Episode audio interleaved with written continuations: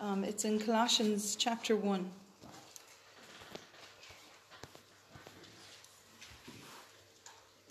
And verse 11.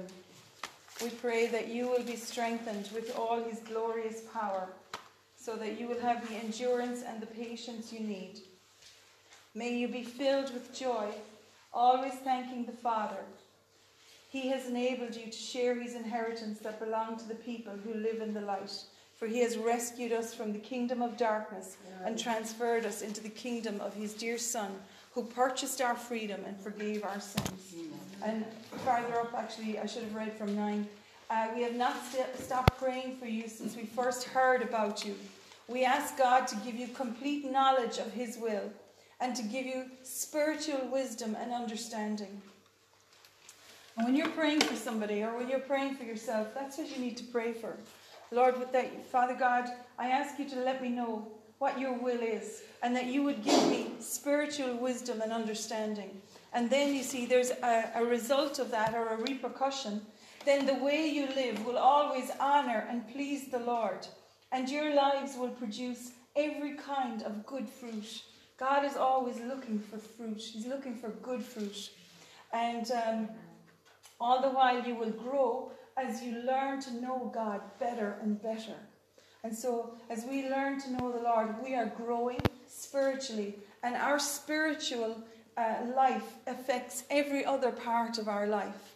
And that's why, if you flick over there to 3 John, verse 2, um, John's epistle, his letter that he wrote before the book of Revelation, and it's just the third little letter, it's very short. And in verse 2 it says, Beloved, I pray above all else that you may prosper and be in good health, even as your soul is prospering. And so that word prosper there, it means to have complete peace in every area. Perhaps the culture has, has translated prosperity to only mean financial, and that's not what it means. The word prosperity here is, is, is this huge word. It means complete peace in every area, in your, in your health, in your mental health, in your well being, in your relationships, in your finances, in your job, in your children. Complete peace. And so he says, I pray above all else that you would prosper and be in health, good health, even as your soul prospers. So, to the extent that your soul is prospering, every other area of your life will fall into alignment and will come into correct order. And that's why we study the Bible. It's why we study the Word of God. Because by studying the Word of God, our mind is being renewed and our soul is being our soul is our our mind, our emotions, our feelings, all of that, that area, the, the nefesh. It's, the word soul in the Bible is translated as nefesh, and it means the, the inner person.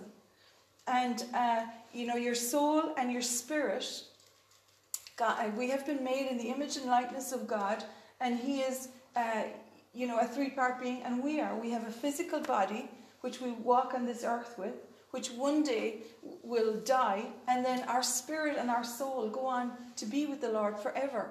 And so, our soul is the area of our life that really, and you know yourself that when you're going through situations, and it's your emotions that can get out of control. It's your emotions that that can can lead into all kinds of problems. So the Lord says that as you as your soul is prospering, as you feed your spirit, and as your soul is is stabilizing through the power of the Word of God and His Spirit in you, what happens is every other part of your life will fall into correct order as well. And that is such a, you know, such a truth. And um, so what God is looking for, what the Lord's looking for is fruit. And uh, because Jesus said, by their fruits you'll know them. And you know this, that you meet people and they come into your presence or come into the room or come to work or maybe they're in your family uh, and when they come in, it's like all hell breaks loose, and they're just like they take your peace, and there's just like tormentation and all kinds of things. And then there's others, and you know, when you see their car driving up, you go, "Yay, they're here!" And you know, it, it's just a, a real blessing to be with them? Well, that's because there's fruit being produced by that particular person's life. And Jesus said, By their fruits you'll know them. And so, how you, how you test uh, and know, uh, you know, the character uh, and nature of a person is, is by the fruit they're producing. And it's the same with us. God is looking at us to see what kind of fruit we're producing. And um, if you just want to have a look at uh, John chapter 15, John's Gospel, if it's a bit warm there, uh, um, Catherine, maybe you could turn down the dial. I don't know if you feel it's too warm in here. You can. There's a dial behind you there on the wall. You can turn it down. In John's Gospel, chapter 15.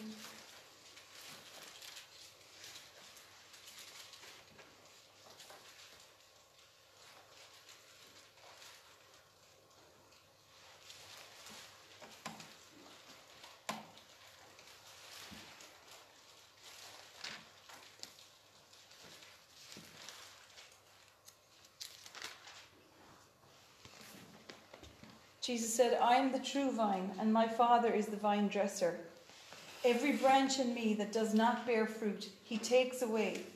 And every branch that continues to bear fruit, he repeatedly prunes, so that it will bear even more fruit, even richer and finer fruit. And you know that if you've got a garden, and that during the winter, you know, if you prune back shrubs and roses and trees, um, what happens is is that it causes them to even uh, become more luxuriant and to grow more and to produce more fruit. And so Jesus always used analogies that people can understand. He's not actually saying that he's an actual vine, uh, you know, but he's saying that all life, he's the source of life, and all life comes from him. And uh, you are already clean because of the word which I've given you, the teaching which I've discussed with you. So the word of God uh, you know, it cleans up our lives and it, it, it causes us to be clean before God because once we understand what what's written in God's word and what Jesus did for us at the cross. Jesus is the word of God. So once we understand Jesus and what he did for us at the cross, we are, you know, that we can be partakers of his righteousness that he has exchanged at the cross. The cross was the place of exchange where he gave us his righteousness his right standing with God, his holiness, and he took our sin. And, you know, that above all else should make us rejoice. You know, I don't have to do anything to pay for my sin because I could never do anything to pay for my sin. And so many people are going around oppressed and depressed in life because they have been taught that they have to do something to make God like them. They have to pay in some way for some of the stuff that they have done. And it's, it's, it's a, a teaching that's out there, and it's a false teaching that you have to burn somewhere to, for a while to pay for your sins. That's, that's, you know, what God called that is self righteousness. And he spoke about it in Isaiah chapter 60, 65. Um, and he said it's like hitting God in the face with a filthy dish rag. He said, Your acts of righteousness are like smacking God, you know, with the dirty dish rag that you, you know, you've just cleaned the whole kitchen or washed the floors with. That you're just suddenly trying to throw that in God's face because you're, you're not taking what Jesus did. Mm-hmm. And, and that's why we have to be washed and cleansed. And that's what the Word of God does. He washes us with His Word. Mm-hmm. So He says, You're already clean because of the Word I've spoken to you. And then He goes on to say, Remain in me Remain in my love, and I will remain in you. Just as no branch can bear fruit by itself without remaining in the vine, neither can you bear fruit uh, unless you remain in me. Um, yes, I am the vine, and you are the branches. Those who remain in me and I in them will produce much fruit. So, as we spend time with the Lord, as we get to know Him, just like we read in Colossians, as you get to know Him, you will grow more and more. And that's what Jesus is reiterating here. That as we spend time with Him, as we talk to Him, you know, um, and, and just, just like the way you talk to your friend, just like the way you talk to your spouse, well, unless that, well, when you when you when you talk nice to your spouse like that is, you know. but, uh, um, but uh, you know that uh, when you talk to your friends, uh, you talk freely. You talk, you know, you're you're encouraging each other. You're listening. You're you're communicating. You're you're loving spending time with them. And that's what the Lord wants us to do: is just to spend time with Him in His Word. And what happens is, is that we get transformed uh, by that time with Him, and we start to produce fruit. Things change in our lives. But if you know, if you're not cracking open the Bible and if you're not studying the Word of God, you're not going to grow. There's going to be no change. And many people, you know, they're praying faithfully with years and years and they're seeing no changes. It's because, you know, they're, they're not praying with knowledge. And what the Lord spoke to us is, is that we have to speak His Word to Him. And that's why we need to know His Word. And His Word transforms and changes not just our, our physical lives, our mental lives, our emotional lives, but it changes the way we look and view the world. Amen. Amen. So, uh, you're all really quiet here today. Just shake yourself up a little bit there. okay. Anyone who does not remain in me is thrown away like a useless branch and withers and dies. And you see, that's what separation from God does, is it causes people to, to be withered and to, to have failure and all kinds of, of problems because they're not attached to the vine and they're not getting that source of life, that living water. Amen. Amen. If you remain in me and my words remain in you, you may ask for anything you want and it will be granted. When you produce much fruit, you are my true disciples. This brings great glory to my Father. I have loved you, even as the Father has loved me. So, in the same way that the Father loves Jesus, Jesus loves us. And so, you know, later on in John 17, he, he, he, he expounds that and he says, uh, you know, God in me, me in you, and you in me. That this is that, that cord of agreement, that unity and that relationship that has come uh, through the blood of Jesus. I have loved you even as the Father has loved me. Turn around and tell them, tell your neighbor, he loves you as the Father loves him. He loves you as the Father loves him. As the Father loves Jesus, he loves you. Yeah. There's no difference. Amen. Remain in my love. When you obey my commandments, you remain in my love, just as I obey my Father's commandments. Do you see that? Jesus obeyed the Father's commandments and he remained in his love. And what that means, I like it in the Amplified actually. Um, that's verse 10. I have loved you just as the Father has loved me. Remain in my love and do not doubt my love for you. You know, this is where works and where self righteousness and religious activities come from because people are not sure whether they're right with God and whether God really loves them or whether He could love them because, you know, of something perhaps that's wrong with them or something that happened long ago where there's a, a con, you know, a, a contamination or a defilement by sin or by, by something that happened to them. Maybe they were abused. Uh, that causes an enormous shame to come on people. And fi- they find it very difficult to receive the love of God, that God could love them. And that's what he's saying here. If you remain in my love, that means that you do not doubt Jesus' love for you. Amen? So turn around again and say, Do not doubt that Jesus loves you. Yes, he does. He loves you. Yeah. Get, boot out the doubt. okay? Uh, it's very important. If you keep my commandments and obey my teachings, you will remain in my love, just as I have kept my Father's commandments and remain in his love. So Jesus, thanks, John. Yeah, good idea get a bit hot. so Jesus, uh, you know, Jesus could not let doubt or unbelief uh, come into his heart, and we can't either. We have to guard our hearts against it because it's how the enemy steals, kills, and destroys. Jesus said the thief comes to steal, kill, and destroy.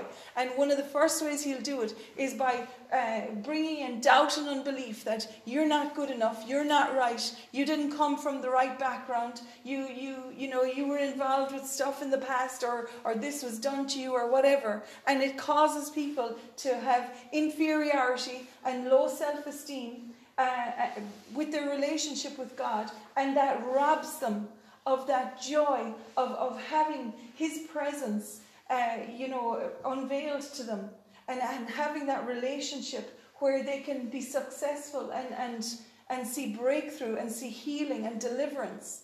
And that's what the difference is. You really need to boot out doubt. Um, so in uh, that's verse 10. I have told you these things so that you will be filled with my joy. Yes, your joy will overflow. This is my commandment love each other in the same way that I have loved you. There is no greater love than to lay down one's life for one's friends. You are my friends if you do what I command. I no longer call you slaves because a master doesn't confide in his slaves. Now you are my friends since I have told you everything the Father told me. You didn't choose me, I chose you. Imagine that. The God of heaven, the God who created the sun, the moon, and the stars, the God who created the trees, the animals, who created all life on this earth, He chose you.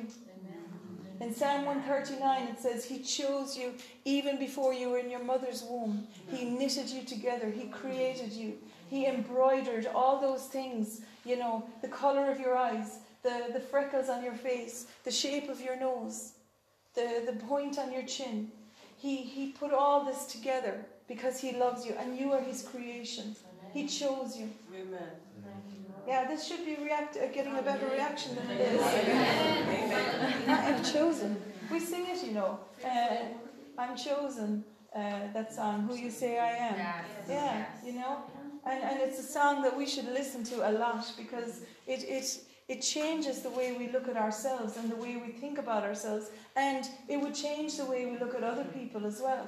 And you know, most of the world's conflict uh, is because people are totally caught up in themselves and have no knowledge of God. Because if they had knowledge of God, they wouldn't be doing the things they do to other, to, to man, you know, man wouldn't be so cruel to man. And uh, there would be no wars, there would be no abuse, there would be no uh, murders and no, no uh, sin and, and all kinds of evil that's going on in the world. If only people knew that God had chosen each one of us and, and made us and brought us onto this earth for such a time as this. Amen. Amen. Amen. You didn't choose me, I chose you. And I appointed you. What has He appointed you to do? That's, that's important. You know, people get appointed uh, in positions at work, um, in, in companies. There's, there's appointments uh, where, where somebody is appointed for a, sp- a special job. And, and God has appointed you to go and produce lasting fruit, fruit that remains. What's fruit that remains? You know, it's fruit that keeps on producing, keeps on producing, so that the Father will give you whatever you ask for using my name. This is my command love each other so that we can come to the Father in the name of Jesus through the blood that He shed for us on the cross. Sure, we are sinners. We have been sinners. We have been involved in all kinds of things. We have, you know, a, a sin nature, in fact, that has been handed down from Adam. But that sin has already been paid for at the cross by the blood of Jesus. Amen. And, you know, when Jesus explained to people in John chapter 6 that you need to eat. Can you just turn there actually? In John's Gospel, chapter 6.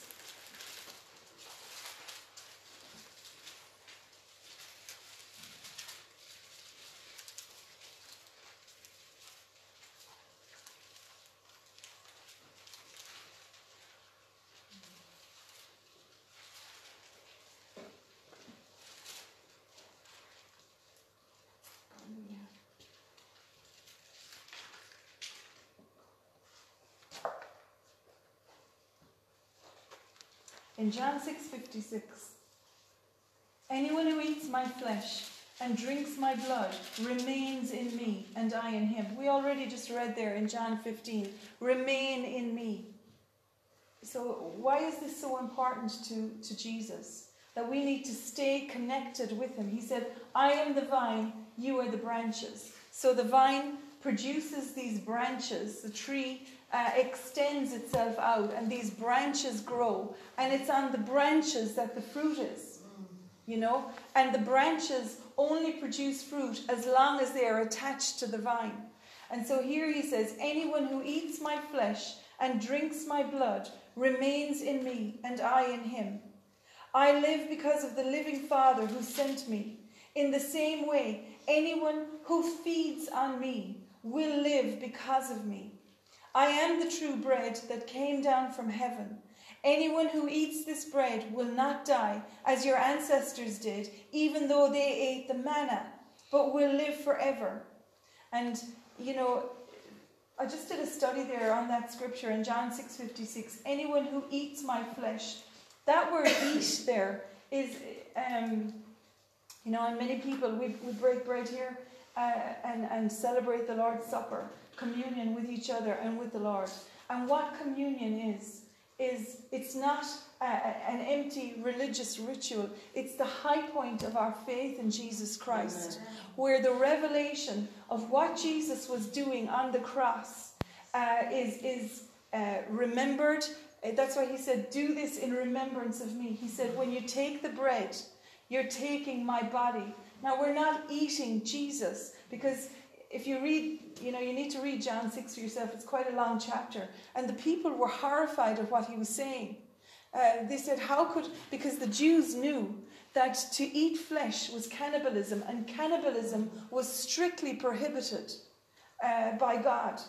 And so that's why they were horrified. And if you read on there in John 6, it says that they all turned away, and all he was left with was the 12. I'll just read that there. Um, in verse 60, many of his disciples said, This is very hard to understand. How can anyone accept it? Jesus was aware that his disciples were complaining, so he said to them, Does this offend you? Then what will you think when you see the Son of Man ascend to heaven again?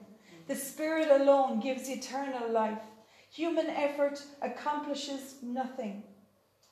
And the very words I have spoken to you are spirit and life.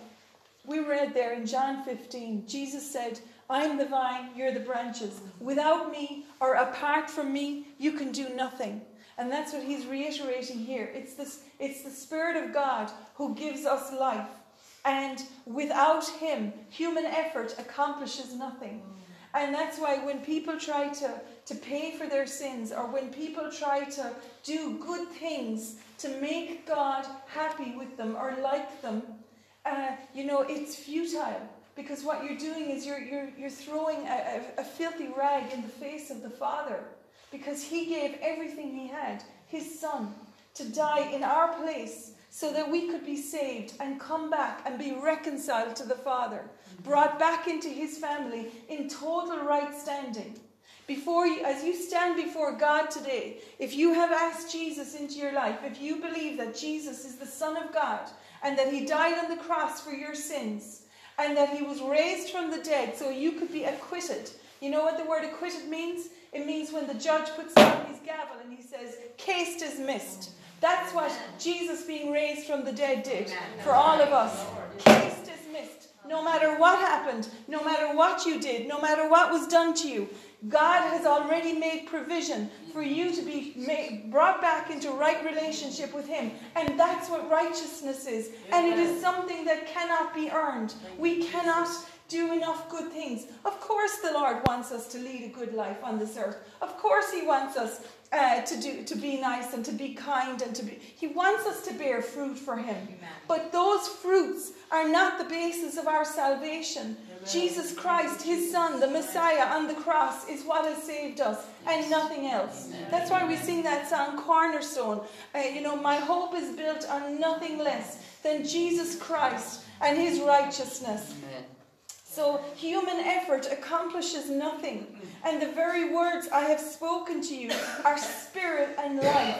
So the Word of God has the Spirit of God in it and has the life of God in it. And life flows through the Word of God. And that is how a person's life is transformed by coming to know the Lord and by starting to study and learn and understand His Word. That revelation turns on the lights and transforms that person, drawing them out of the kingdom of darkness and bringing them into the kingdom of light. Amen. Amen. Amen. And so uh, and Jesus went on to say, But some of you do not believe me. For Jesus knew from the beginning which ones wouldn't believe, and he knew who would betray him. And then he said, That is why I said that people can't come to me unless the Father gives them to me. And at this point, many of his disciples turned away and deserted him. And then Jesus turned to the twelve and asked, Are you also going to leave? So you've got this picture of, of Jesus, you know, right before he went to the cross um, looking at his at the, at the twelve uh, apostles who were who were with him for three and a half years, and he looked at them and he said, "Are you going to leave like all of those have left?" And Peter answered, "Look what Peter said, Lord, to whom would we go? You have the words that give eternal life. We believe and we know that you are the Holy One of God. Where can we go? For you have the words of life." And if you want to look back at your life before you knew the Lord? You know, what was your life like? And do you want to go back there?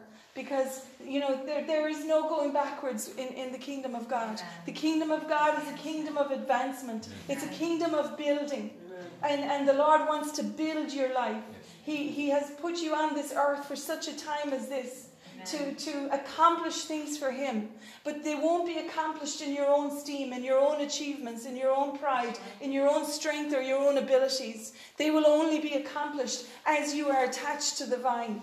And as you as your soul is prospering, so the rest of your life will prosper. And you will see doors open and breakthrough. But for those who, who are uh, detached from the vine, and, and Jesus spoke that, we read it there in John 15. He said, A branch that has been cut off or that has, has uh, broken off will wither and die, and it will produce no fruit. And it will be useful for nothing except starting a fire. And, you know, at the end of time, uh, at the end of this age, when the Lord comes back and and uh, you know, uh, or, or before that, if, if if we go to be with the Lord before that, you know, it will be me and Him. It'll be you and Him. And all of those things that we've had, whether it's been wealth or whether it's been success or achievement or, or property or, or whatever, a great name on this earth, none of that means anything. And it will all be burnt up. And the only thing that will remain is souls. That's all God is interested in. He's interested in salvation. And it's, you know, as I've been saying the last few weeks, it's time for the church to start looking at other people with the same eyes that God looks Amen. at us with. That's why He said, you know, that as I have loved you, so you are to love each other. And, and in John 13, He said, By this will all men know that you are my disciples, by your love for one another and, and this pointing of the finger, criticizing, you know, churches, uh, Christians, whatever, uh, neighbors, communities, you know, falling apart. Uh, it, that's how the enemy causes uh, breakdown is, is by creating division and by creating uh, you know problems that people focus on where they're focusing on the negative and focusing on the false if only we would look at, at the good in people and, and start to say, Well, Lord, I thank you that, you know, I'm, I'm glad I'm not where I was and look where they are. That could be me, uh, you know, or that was me so long ago. Meg, you often say that. How would we react, you know, uh, to different things that we hear uh, if it was us 30 years ago or before we knew the Lord? You know, so we are in a privileged position and we should never take pride in that. And you'd often see that in a lot of, of I'm sad to say, in a lot of Christians is there's a massive element of pride and superiority and looking down at other people. And, and how is that going to bring revival? How is that going to bring in the harvest? You know? And so, anyway, just to get back to John 6 56, anyone who eats my flesh, that word eat translates as who chews on my body, who gnaws on my body, or who crunches my body. There are three words uh, um, that uh, from the Greek uh, of what that word means. So, you know, there are uh, the, the Greek and the Hebrew language are, are so much more expansive than the English language. And so when, when the, it was translated into English, we have very restrictive understanding of it. And so Jesus wasn't telling people here to eat his physical body. What he was telling us to do was to chew on and to gnaw and, and to take into us what he was accomplishing on the cross in his body. He was beaten and whipped for our healing. And so he said, Anyone who eats my flesh, and that word flesh translates to mean the flesh that's been stripped of skin. And we're told in Isaiah 53 that when they whipped him, that his flesh and even his bones were visible for all to see. That's how much of a, of a, a, a tormenting uh, beating and whipping and, and mutilation that Jesus took, that his body was ripped apart. And it says he did that so that our bodies could be healed. And then he says, Whoever eats my flesh and drinks my blood, and that word drinks there translates to mean receive into the soul.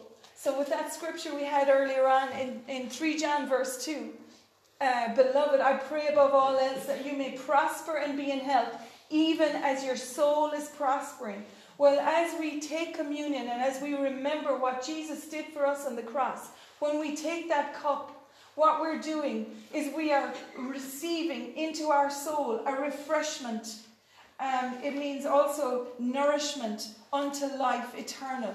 So we are what we're doing is we're partaking of this symbolic um, gesture, this symbolic uh, encounter with the Lord, where we take the bread and we say, Jesus, this bread, this cracker, this piece of you know, whatever bread you're taking. This was once a whole piece, but somebody smashed it and broke it up. And that's exactly what happened to your body. Your body was perfect, but your body was broken, and it, it was broken so that I could be healed.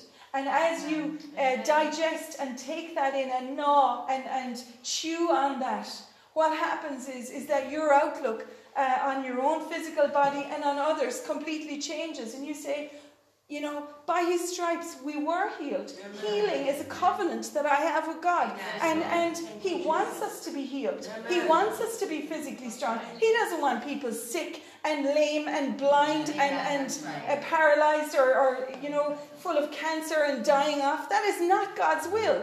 Amen. And it has been preached that His will, and it's not His will. Amen. And uh, so, and when we drink the cup, when we take the cup, what we're doing is we're receiving refreshment into our soul.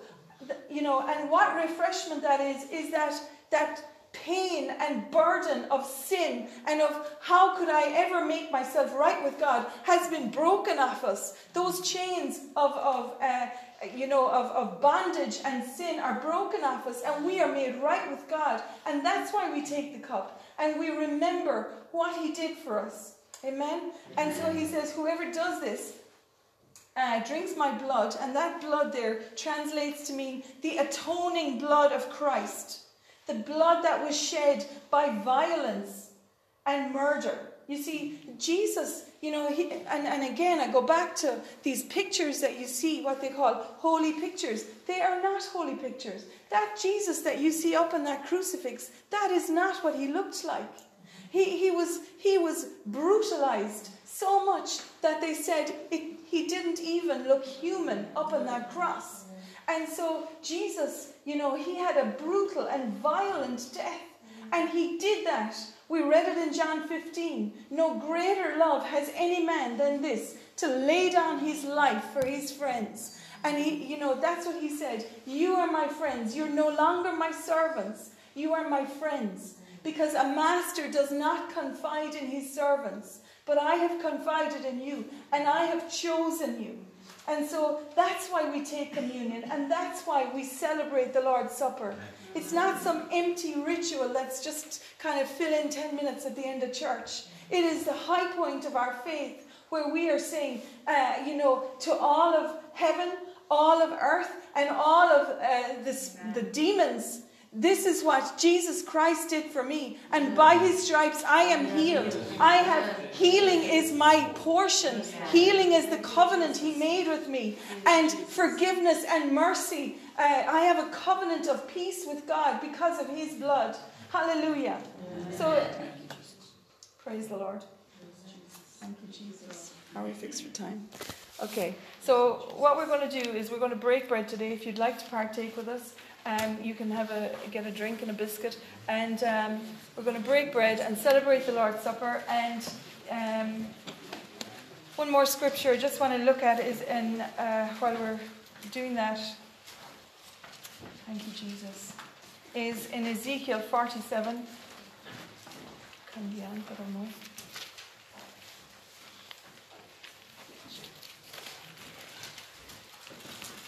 If we understand this and if we understand the Spirit of God who's, who's moving and flowing in our lives because of Jesus.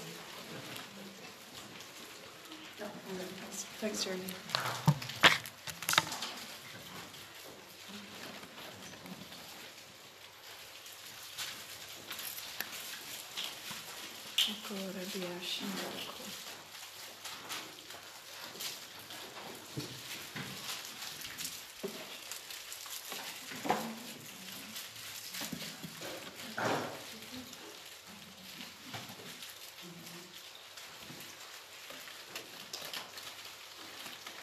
Because of Adam's sin, when Adam and Eve sinned in the garden, and when they, they disobeyed God, and we read it there, you know, Jesus mentioned it several times in John 15.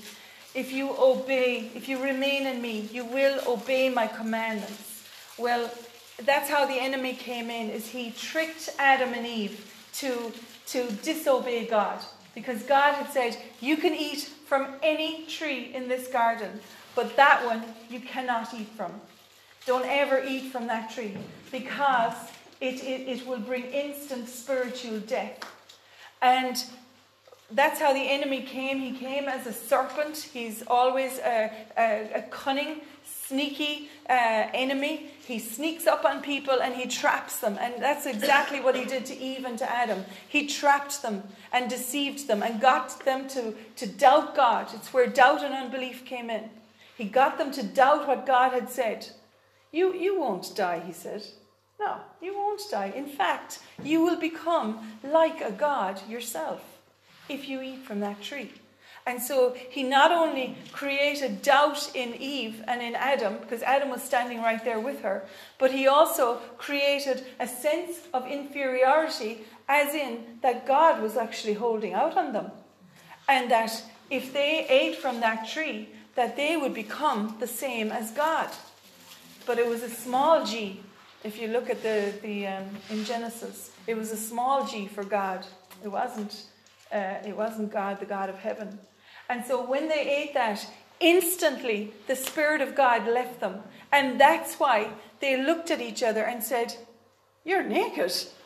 And, and he said, You're naked as well. And then they went and they tried to sew up some leaves together to cover up uh, to cover themselves up. And that is what mankind has, has always does. You know, where there's sin, it, it, it, it makes, uh, it breaks the connection with God. It happens at whatever age the child gets the use of reason. It can be, you know, nowadays maybe it's a bit younger that kids are, are so much smarter, but maybe seven, eight, nine, ten, when a child knows and understands that what they're about to do is wrong and they do it, that's when sin comes in and that connection with God is broken. And that's why you can look at a little baby or a young child and you know they can uh, you just see the purity and, and the holiness of God in them. And then, you know, at some point later on something changes and suddenly that child becomes like all the other adults. And uh, that's where sin came in when they disobeyed God and broke his covenant. And that's when the Spirit of God went. And that's why Jesus had to come as a man, as a human being. He had to come as one of us in order to live and walk on this earth as all of us do, but he never sinned. And it was his sinless blood that he shed at the cross that made us uh, that brought us back into right standing with God. And when we understand that, that's where our, our soul, our emotions, our mind, our heart uh, gets transformed and changed. And we understand that we don't have to be any big person to, to have God like us. That we don't have to have, you know, uh, do a million things to hurt ourselves or to, or to make ourselves, um, or to give away loads of, you know, everything we have or, or whatever in order to make ourselves right with God. We have been made right with God by the blood of Jesus. And that's what we're celebrating. Amen. So let's take the bread. And as I said, um, actually, I'll just have a look at, at Isaiah chapter 53 and just read it for you. Um,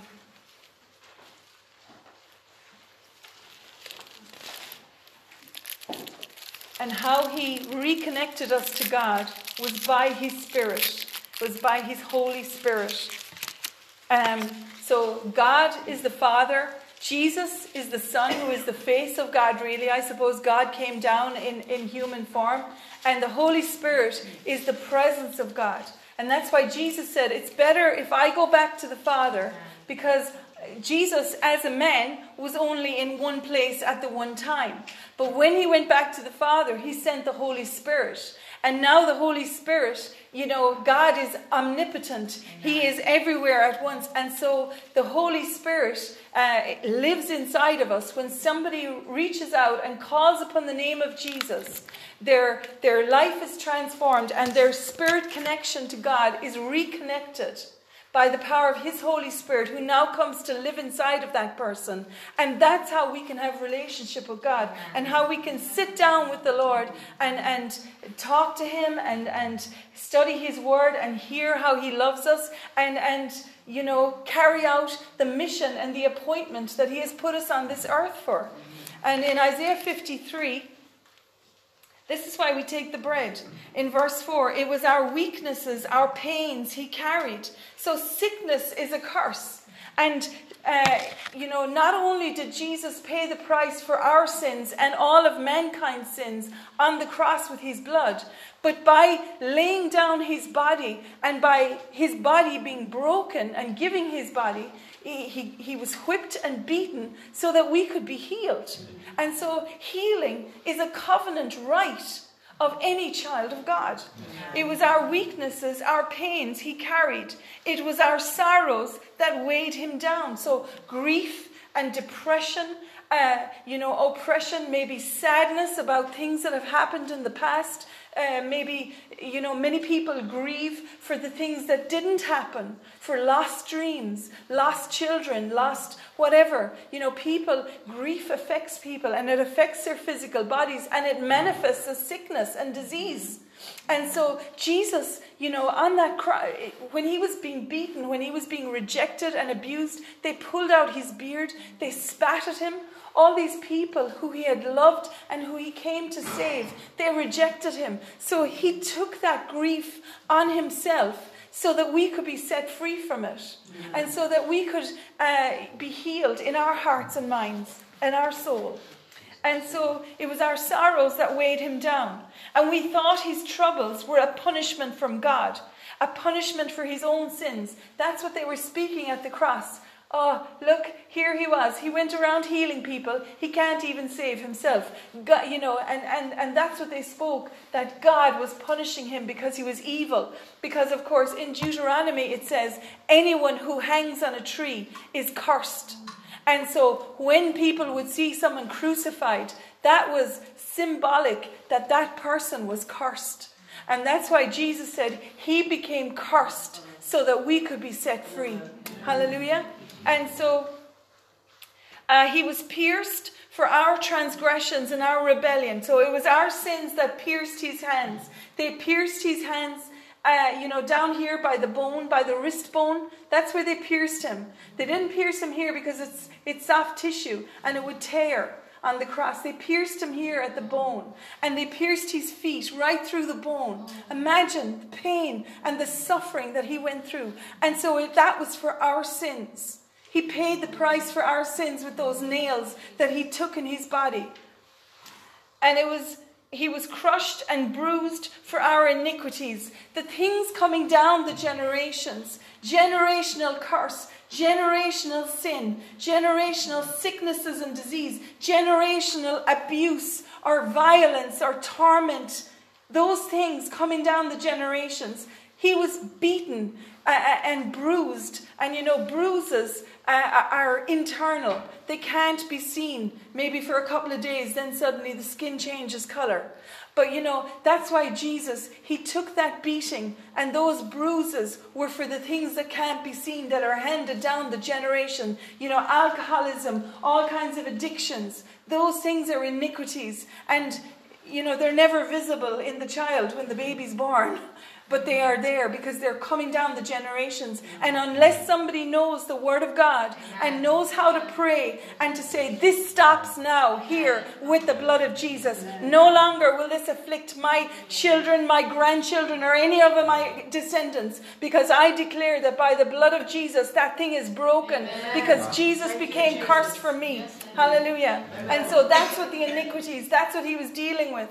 And you see, our covenant with God, it's a speaking covenant. Our, our creative power that we have, made in the image and likeness of God, is a, a, a, um, a creative power because it says that we are made in his image and likeness. And God spoke, he, he said, Let there be light, and there was light. So we have that same speaking power that there's life released through our words. Amen. And that is why understanding and knowing the Word of God and understanding what communion is about and what it's not about is so important that we can speak that to the enemy and to the demons. And that's why when the 72 came back to Jesus, they said, Jesus, even the demons are subject to us in our name. They do what we tell them to do. We can cast out demons, we can lay hands on the sick, and they're being healed in your name. And this is why, because He paid the price so that all of us could be set free from every demonic assignment and, and attachment that Satan has ever put on any family or any person and on their lives. So he was pierced for our transgressions, bruised for our iniquities. He was beaten so that we could be made whole. And by his stripes, we are healed. He was whipped so that we could be healed. They whipped him with a whip. They didn't just, you know, give him a whack on the backside with some kind of uh, a ruler or a rod. They whipped him with a cat o' nine tails. The, the Romans were experts at malicious, vicious violence. They were not nice uh, you know, nice uh, oppressors. And so they, they devised this method of, of this whip, this long whip that had at least nine strands. It was called a cat o' nine tails. And they put shards of, of iron and, and various other uh, things that would rip the, the, the flesh of the one being whipped. And he was whipped uh, and all of his flesh was exposed. And he did that so that you and I could be healed. Amen. And so we have to understand this that as we take the bread and take the cup, we are eating. Remember, if you, you must eat my flesh and drink my blood, you must understand and gnaw and chew on what my body is going to accomplish for you and what my blood is going to break off of you and bring you back into right standing with God. And that's where there's freedom. That's why we can sing, It was for freedom that Christ has set me free. Hallelujah. Where the Spirit of the Lord is, there is freedom. Amen. So let's take the bread. Let's say this together. Lord Jesus. Lord Jesus. I thank you. I thank you that you laid down your life. That you laid down your life for me. For me. You chose me. You chose me. I didn't choose you. I didn't choose you. And all my human effort. All my human. It can accomplish nothing. Can accomplish nothing. But in you. But in you. Attached to you. Attached to you. As I remain in your love. As I remain in your love. I can do all things. I can do all things. Who, through Christ. Through Christ. Who strengthens me. Who strengthens me. Lord, I eat your this bread Lord, I eat this bread, and I remember and I remember what you did for me. you did for me. Your body was broken body was broken so that I could be so healed that I could be healed and made whole and made whole. in my spirit, In my spirit, in my soul, in my soul, and in my physical body. physical body. I eat healing. I eat healing. And I thank you, Jesus, Thank you, Jesus, for healing me. for healing me. Amen. You can take the bread.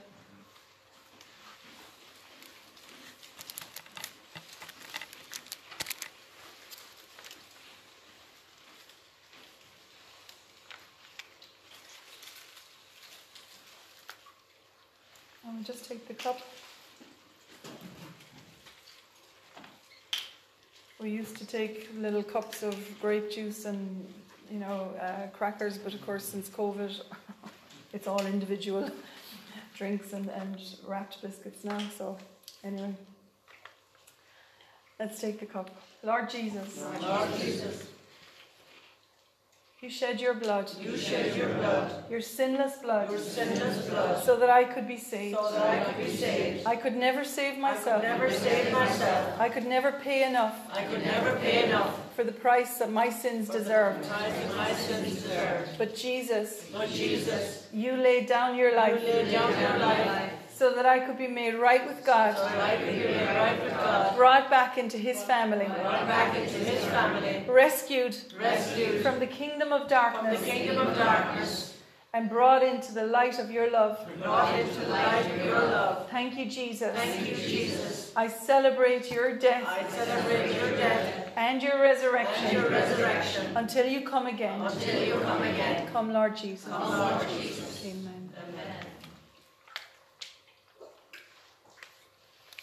Now, one important part of understanding the body and blood of Jesus is that it's what Jesus taught his disciples to pray.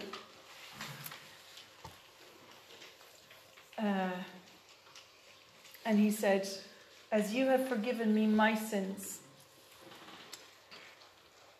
we are to forgive others their sins. And unforgiveness and bitterness is something that can give the devil an open door uh, to bring destruction into a person's life, whether that's death or sickness or infirmity or, or whatever.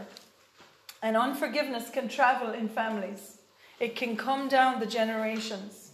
And unforgiveness is not necessarily towards another person. Often the unforgiveness is towards the person themselves, that they can't forgive themselves. So let's just pray in that manner. Lord Jesus, Lord Jesus, you have forgiven me you have forgiven me and washed me. and washed me. I am clean. I am clean. I thank you, I thank Jesus, you, Jesus, for forgiving me of my forgiving sins. of my sins. And now, And now, in the same manner, in the same manner, I choose to forgive those I choose to forgive those who have hurt me, who have me, who have sinned against me. who have sinned against me. I release I release all offense, all offense, all bitterness all bitterness out of my life, out of my life, out of my heart. out of my heart. And I thank you And I thank you for bringing your peace for bringing your peace into my heart into my heart instead. instead. And I choose today I choose today to forgive myself forgive myself for the wrong things I did, for the wrong things I did, for the way I sinned for the way I sinned or treated others. or treated others. I repent I repent of holding unforgiveness holding unforgiveness against myself, against myself. and I choose today I choose today to forgive to forgive myself. myself. Yeah, think about that for a minute. You need to forgive yourself. Um, maybe you need to forgive maybe a parent. Maybe you need to forgive somebody who was an authority over you as a child. You need to just release it because it's poison and it contaminates and defiles.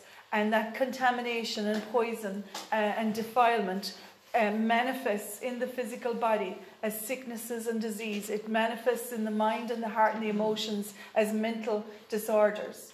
And so, Lord, we just pray today that you would give uh, clear discernment and understanding into that area, Lord. that forgiveness is key to receiving breakthrough and healing. And I just release now upon you a fresh, uh, I just feel the power of God. I thank you, Father. I thank you for that anointing, Holy Spirit, that you are touching people and healing them. Lord, uh, you know, you may need to forgive a doctor from the past. Maybe something went on uh, in, in, in your past uh, or even in your family where, where somebody perhaps who was, who was meant to help you or minister to you, you need to forgive them and let it go because it's, it's only poisoning you. And just because we forgive somebody, you know, we what, what the Lord said, "Vengeance is mine; I will repay." God is the judge, not us, and we are not to judge. And that's what often brings tension and anxiety into people's bodies, into their backs and their necks and, and hips and joints, is because you know there's been judgment and fault finding and criticism, and those things manifest uh, as physical ailments. So just release today in the name of Jesus, the power of forgiveness and release. And receive it yourself. Receive that because God has forgiven you. Jesus said, You are clean because of the word I have spoken to you. He said, Though your sins are as red as scarlet, I have made them as white as snow. Hallelujah. Imagine. Think about that. Turn around and tell your neighbor, you're glowing. You're, you're, you're radiant. You are radiant. You're shining with the radiance of God. Hallelujah. Lord, I pray today in Jesus' name that we, each of us would receive your love and your power and your healing in Jesus' name. Amen.